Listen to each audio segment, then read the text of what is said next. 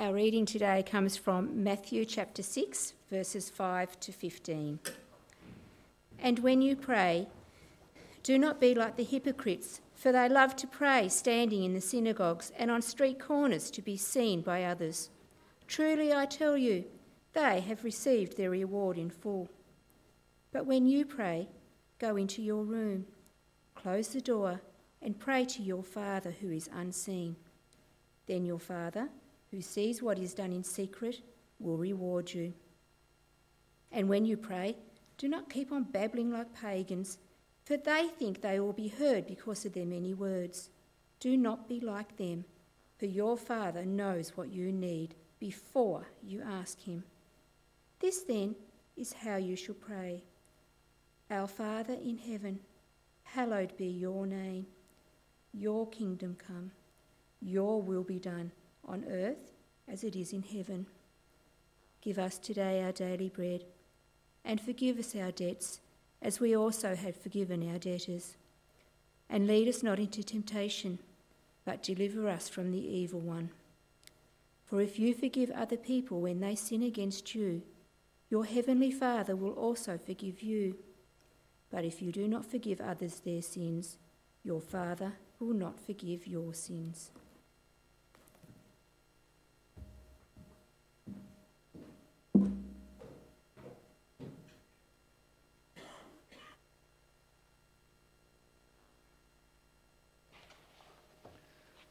Good morning. Just checking that this microphone's working. Thanks, Mark. Before I begin, uh, I want to let you know about something that's happening on Saturday, uh, and that is if you're interested in music, there is a songwriting uh, concert on at Oldaker Street uh, Church building and that is an event. It's an event for songwriters from all over Tasmania, um, and it, it, it's people who are writing songs uh, and and kind of sharing their hope through music are uh, doing this concert. And so, if you're interested in music, if you're interested in songwriting or music, or you just love to support the gifts in the church, then uh, come along to this. It's at seven o'clock on Saturday evening at Oldaker Street. I feel really privileged to be able to be here again and to open up the Word of God uh, with you. I sense that God is very much present amongst us today, and I really appreciate all that's been done up to this point. So I'm excited to just bring these words of God before you and let His Spirit work in your hearts because that's what He wants to do. Now, I want to uh, I've got, I've, you need to work today, you see. I, this is not about me sitting up here working and you sitting there as an audience. You're not the audience, you know. God is the audience. We are all working together. I'm merely kind of pointing in the right direction. So I've got some notes here for you today, and I want to invite you. So I wonder if you guys would mind distributing those. That'll just give you some pointers about where I'm heading with this. But let's pray. We need to do that to begin with. Father, we thank you that you have brought us into this building this morning for a purpose. And that purpose is to know you better. We praise you, Lord, that you are the great God of heaven, the commander of the angel armies, the creator of this world, this cosmos. And you have appointed us to be your children, your sons and daughters, that we might know you and that we might bring you glory. And Father, I praise you that in your great goodness you have gathered us this morning. And I ask, Lord, that you would speak to us. You already have been. Continue to speak to us, Lord, and show us what you would want to say to us today. And I pray that for your glory and your honor. Amen. There was a day when Jesus was uh, praying with, not really with his disciples, he was in prayer. You can imagine the disciples uh, with Jesus somewhere, and it's probably up a mountain or somewhere fairly quiet. And um, Jesus is over there praying. And I don't know what he was doing. Maybe he's, you know, as they say, the shampoo position, you know, just head in his hands, kind of. He was praying and he was pouring out his heart to God. And the disciples were probably nearby. I don't know what they were doing. Doesn't the Bible doesn't tell us, but they, I don't know, playing cards or drawing in the sand, or I don't know what they were just doing. But they were, you know, observing Jesus as he was there praying, as he did often. This would have been a, a fairly common thing, and so they're they're just observing him. And but th- this day, uh, one of the disciples it just gets the better of him. His curiosity gets the better of him, and he and he, he just wants to know what is this that Jesus is doing? Because the disciples knew that prayer was an important part of Jesus' life. They knew that prayer was, was powerful. It was powerful for Jesus. Because Jesus always seemed to know what to say. He always knew how to respond to people. He always had this incredible wisdom. He always had this capacity to, to do things, you know, heal the sick, cast out the demons, uh, raise the dead, whatever it was. Jesus was just this amazing character, and the disciples just wanted to know what, what is this prayer thing that Jesus does? I mean, prayer, you know, it's an Old Testament thing, it's been around for a long time, but what, how do you do this prayer? And so they come up to him and they say, Jesus, would you teach us to pray? And fortunate for us, we have the teaching that Jesus gave the disciples. We have it in the form of the Lord's Prayer. We know the Lord's Prayer, and I don't know if you, in this congregation, you tend to recite it. I come from an Anglican background, and we every week we'd recite the Lord's Prayer. And I mean, I've written a song about it, you know, a musical version of it. But we know the Lord's Prayer, but do, do you ever really kind of think about that and, and just pull it apart and think about what is this teaching that Jesus taught us? So I want to do that today and have a look at that.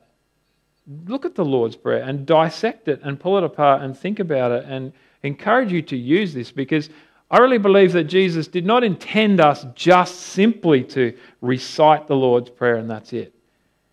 Um, I don't think that's enough. Sure, there's nothing wrong with doing that, but I don't think that's enough. I think what he was saying was here's the, here's the paradigm, here's the structure of how you should come before God in prayer. So let's have a look at that. But to do that, I want to give you an analogy. An analogy uh, might or might not be useful. So I'll give it to you and you can do what you like with it. But the analogy is this Imagine you're about to set out on a big adventure. Now, Ryan, I have to. Is Ryan here? He's not here. Well, I, he's on a big adventure. I, I, have to let Ryan know that I actually can't come to the four-wheel driving day next Saturday. Uh, I'm really sad about that because I really wanted to go, to go, but I've got this concert in the evening, and I just don't want to risk, you know, having a broken diff uh, out in the back of the sticks and not being able to get to the concert. So, anyway, just imagine you're on a big adventure, right? And and you're you've been planning for this for months. You've got all the equipment that you need. I don't know what the adventure. It could be four-wheel driving. It could be hiking. It could be I don't know, some kind of creative, crafty sort of thing that you're doing with some, whatever the adventure is. You, the point is, you've got this amazing, incredible guide who's going to lead you on this adventure. So, this guide is the reputation of this person goes way before. They are just incredible. They are so knowledgeable. They are so wise. They're so approachable, so engaging. You've heard so much about them, and you just cannot wait to be on this adventure with this particular person as the leader. Prayer and the Lord's Prayer has a real connection to that. I want to use that as an analogy and keep coming back to that. Because prayer is like your interaction with that guide. Okay? It's your communication with this most amazing person. So, how do you pray? The disciple came to Jesus and he said, Lord, would you teach us to pray? And Jesus' response was, When you pray, pray like this Our Father in heaven. That's the first phrase. What does that mean to you? When you say, Our Father in heaven, what does that mean to you? Jesus was the one who taught us to treat God as Father. Before Jesus, the Jews didn't think of God as Father. In fact, they considered that uh, offensive. God's too, too big and too holy and too majestic to be a father. But Jesus taught us no, God is our father. Why? Because a father, an ideal father, a perfect father, is one who protects, he's one who provides, he's one who nurtures, he's one who wants to see his children rise up to become mature, isn't he? This is who we're coming before in prayer. And this is where prayer starts. If we don't really know who we're praying to, then it's going to affect the way that we pray. But if we know that we're coming to God who is our Father, then that changes everything. We don't have to worry about what we're going to say. As if a three year old child comes up to his dad and worries about, oh, how I'm going to express my feelings and my thoughts to my father.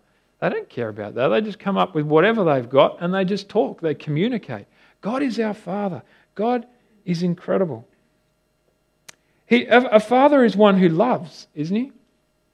Doesn't God love us so much? I mean, we come before a God in prayer.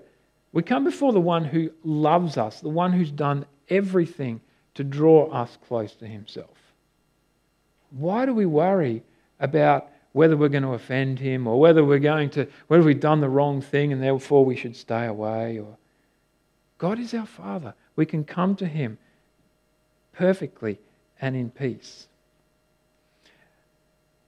A true son or daughter which is what we're called to be is one who bears the exact re- resemblance of the father. I better not look at that clock because it's actually changed. It's not the same as last week. Time's shifted, but it's actually 10 past 12, so we've been here for a long time. Time flies, doesn't it?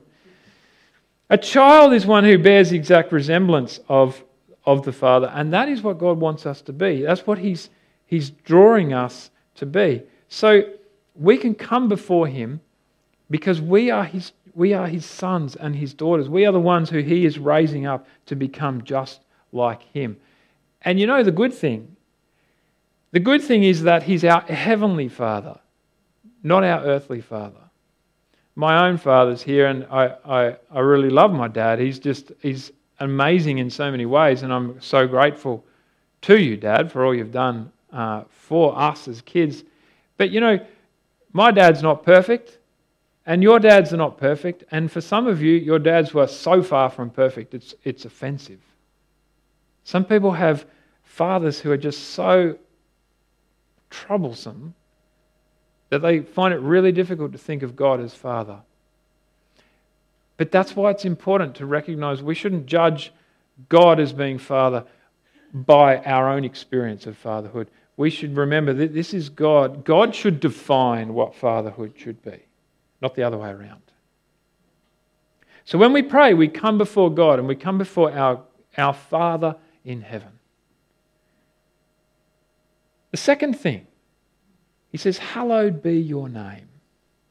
It's kind of an old world sort of word, isn't it? You don't really use the word hallowed. In your adventure with this guide, remember you're on this adventure with this guide.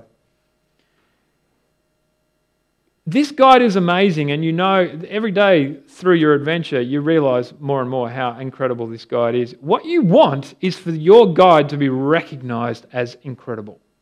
You want everyone to know just how amazing and wise and adventurous and skillful and uh, courageous this person is.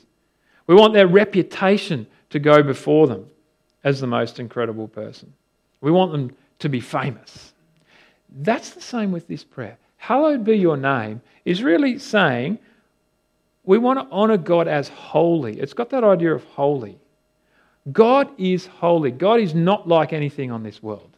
God is not, God's peace, His uh, patience, His love, His power, His mercy, His grace, these characteristics are not like what we see around us. We might see some, some evidence of those characteristics in this world, but God is so much, He's, he's the perfect version of those incredible characteristics.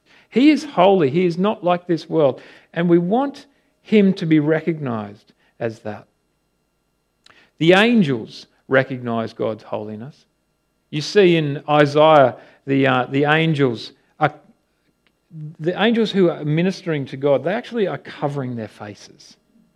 Why are they covering their faces? They're covering their faces because of God's holiness. They can't look on God. He is so perfect, so amazingly incredible that they can't even look on his face. And if you go to Revelation, you see uh, all the, the beasts and the elders gathered around the, the throne. And what are they doing? They're singing about God's holiness. Holy, holy, holy is the Lord God Almighty. And in prayer, what we want, our prayer, is that God would be recognized as holy. That in every aspect of our life, God would be seen as holy. You know, you come before God in prayer at the beginning of the day, for example, and you think about what's in your agenda for that day, what's coming up, the meetings you have, the people you're going to see, the responsibilities you need to take care of. You think of the things that, you know, there are things that will happen that you are not aware of. And, and this, this part of the prayer is saying, through all of those aspects of this day that's in front of me, I want God to be recognized as holy. I want him to be recognized as amazing and awesome and just an awesome God. You see, we're not praying these things to remind God of them. We're praying these things because we need to know. We don't pray because we tell God stuff he doesn't know. That's not why we pray. God knows everything. It says that in Matthew's account. We, we don't, as soon as we say something, God already knows that. We don't have to tell God things because we need to inform Him of something. He knows everything already. What we're doing is we're coming to God and, and praying these things because we want, we need the work to happen in us. We need God to move in us and to influence us that way. So, thirdly, we come to the next phrase Your kingdom come. So, going back to our adventure, our desire is for the plans and the, and the vision of our guide to be fulfilled. You see, our guide is leading us on this adventure because our guide knows that it, our guide has a, has a vision for where they want to take us or what they want to do. They, they, they have this perspective about how amazing this trip will be or this adventure will be. And so, what we want is to go where our guide proposes and to work with what our guide proposes in order that we would see the vision that our guide has for this adventure. It's the same with God. We're saying we're praying our king, let your kingdom come, because God has this vision of what life could be. Anna already mentioned John 10:10. 10, 10. Jesus came that we might have life and life to the full. He has a vision of life to the full. He knows what life to the full. We think we know what it is, but we don't know. God knows what life to the full is. He knows what He built you for and wants to see in your life. He has this vision of this kingdom. It's described as the kingdom in Scripture. This kingdom is where God is king and where God is able to do what God wants to do. And when He builds that kingdom, it is amazing. I mean, Jesus came to bring the kingdom, didn't He? Jesus brought the kingdom of God on earth. And you know what happened when he came? Wherever Jesus came and brought the kingdom, demons were cast out, sickness was cast out, dead people were raised back to life. This is the sort of example of what the kingdom of God is going to be like. And we will see it in the future. Right now, we see it in bits and pieces, but our prayer here is to say, God, we want your kingdom to come, not my kingdom. We so often come to God, we're tempted to come to God in prayer and, go, and basically to pray that our kingdom would come. Lord, we want our kingdom, we, I want this thing to happen, and I think this should happen. And that's not what this prayer is saying. It's saying, Your kingdom come. And then to follow on from that, the next phrase, Your will be done on earth as it is in heaven. How is God's will done in heaven? It's done perfectly, isn't it? I mean, we don't, we're not in heaven, but the angels up in heaven, they just follow every wish that God has, every direction that God, whatever God wills, the angels are straight onto it. That's our prayer, is that His will would be done on earth just like it is in heaven. I mean, it would be silly if we go back to our adventure, all right, and our guide, we're, we're, we're doing this adventure with this guide. It'd be silly for me to try to impose my ideas on what the guide should do. I mean, this guide is experienced, incredibly experienced, and incredibly capable. Why on earth would I come along and try to tell that person, oh, no, you shouldn't do it like that? Oh, we know we should do this. Oh, no, I want to do this, and I want to go here. And know. That's just silly. And yet, do we not often do that with God? I spoke last week about the need for surrender and laying ourselves down. Prayer is so much about surrender. It's about coming before God and saying, It's not my will, but it's yours. Lord, I want you to do what you want to do. Uh, Andrew Murray writes in one of his books, he's, the whole book is about why do we not pray very much? Why, we, why is our prayer so limited?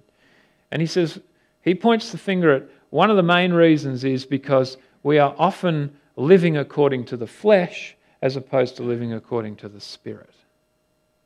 And I'm just going to point you in these directions. You'll have to do this work on your own because read Romans 8 verse 5 to 8, where Paul teases out the distinction between living in the flesh and living in the spirit. He says, living in the flesh, we, we just have our mind set on what the flesh desires. What do I want to do? What do I feel like doing? What do I feel like spending my money on today? Where do I feel like going? What kind of house do I feel like buying? What kind of car am I going to buy? Where am I going to go on holidays? Living in the flesh is asking those, is just asking those questions and nothing else. Living by the Spirit is going, what does God want me to do? What does God want me to spend my money on? What, what kind of house should I buy? Would God like me to buy? To buy? What kind of, uh, you know, where am I going to go on holiday? Where would God like me to go on holidays? There's this difference. And Andrew Murray is saying, so often we live according to the flesh instead of according to the Spirit. We are so worldly minded. And do you know why? It's because the world is discipling us 24 hours a day. As soon as we pick up our phone, as soon as we switch on the TV, as soon as we drive down the street and see all the advertising, as soon as we go into shops and talk to our non Christian friends, and all constantly, the devil set this up so that constantly we are being taught by the world according to the world's ways. We need to counter that by looking at God's ways. Obedience is so central to the Christian life. Do you know in John, 15, John 14, 15, Jesus says these words? He says, If you love me, how would you finish that sentence? How would you, how would, how would you finish that? You know, if you love God, then what? What? If you love God, sing effusive songs about his greatness. Could be, but that's not what he says. If you love God, build a fantastic church that has ministries that reach every single person in Devonport.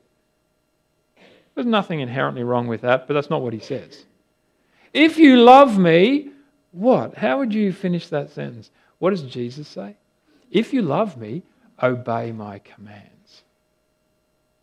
obedience is really, really important in the mind of God.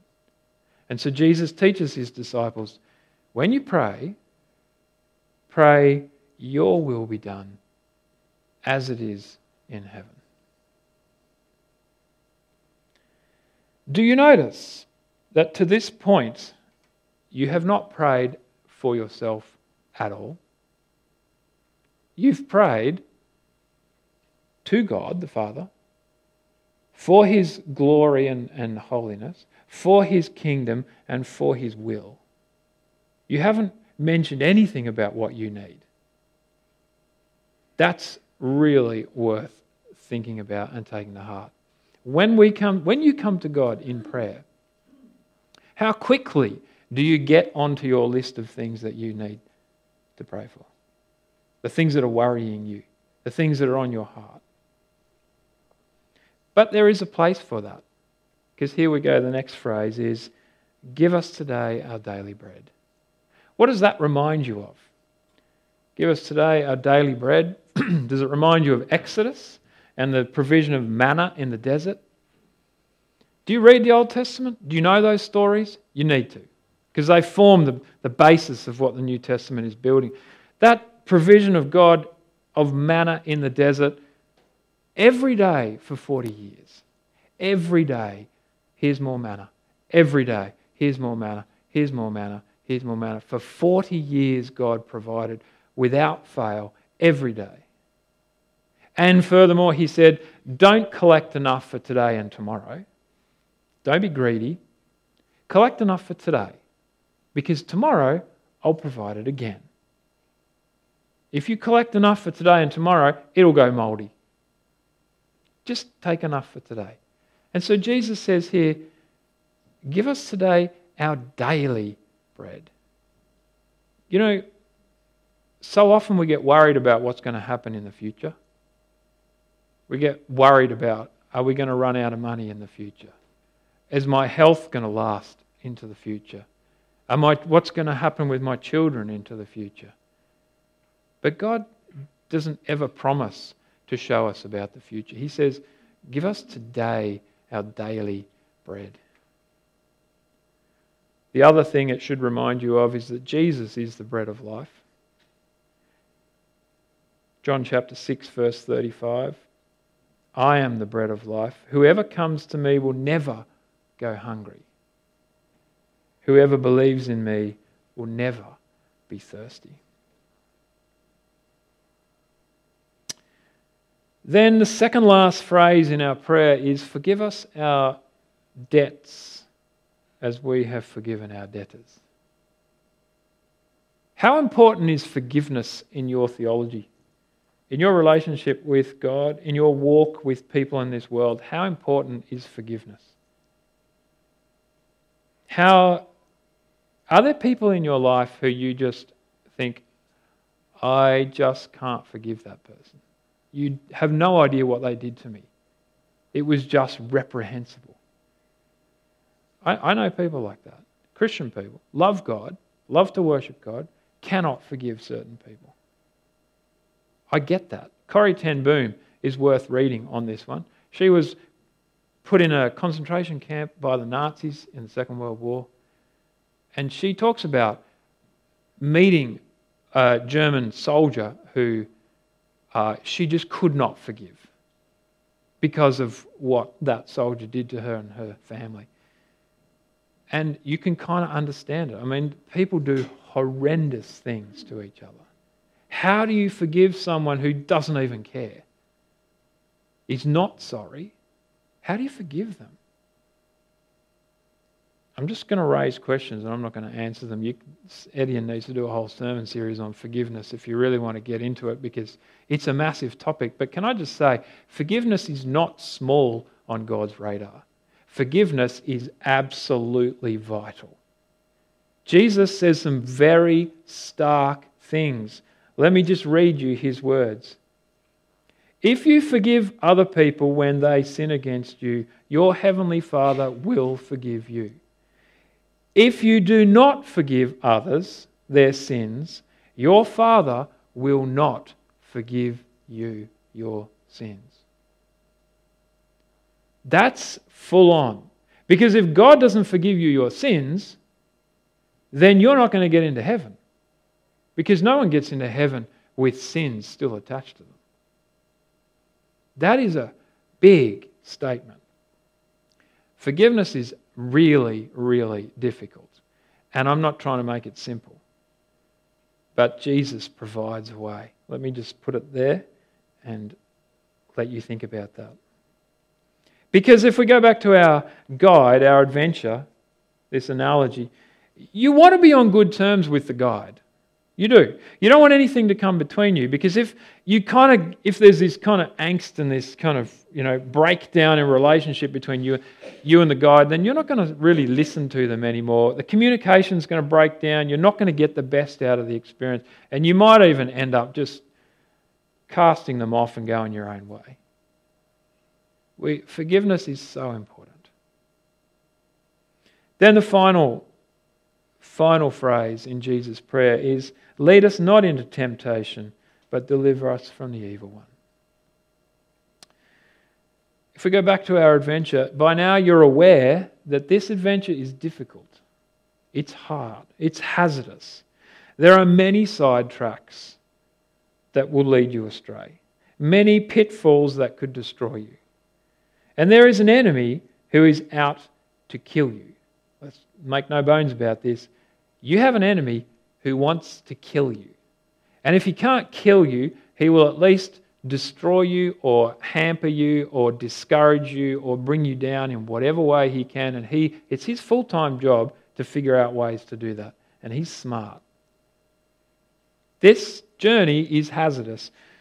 Just because we have a guide does not mean that the path will be safe. Life is not safe. It doesn't matter how much insurance you have, it doesn't matter how big your reserves are, it doesn't matter what your capacity is. Life is not safe. You need a guide who will lead you well, and you need to stick close to that guide. That's what this prayer is saying. Lead us not into temptation. Lord, don't take us to those places where we're going to be tested. Don't allow us to go down those side tracks. Don't allow us to be, to be, uh, to, to be caught off guard. Keep us safe. Keep us in the center of your will. It, it, the word temptation really, you can think of it best as put to the test. Lord, don't put us to the test. Don't take us to those places where we're going to be tempted. You know, temptation is not wrong, but giving in to temptation is wrong. We need to be kept. We need to be protected. We need to be kept on that path in order that we can follow that guide and we can go where He wants. How do you pray? When you come to God, whenever your time is, in the morning, maybe, in the evening, how do you pray? Do you give yourself time to really come before God in this way?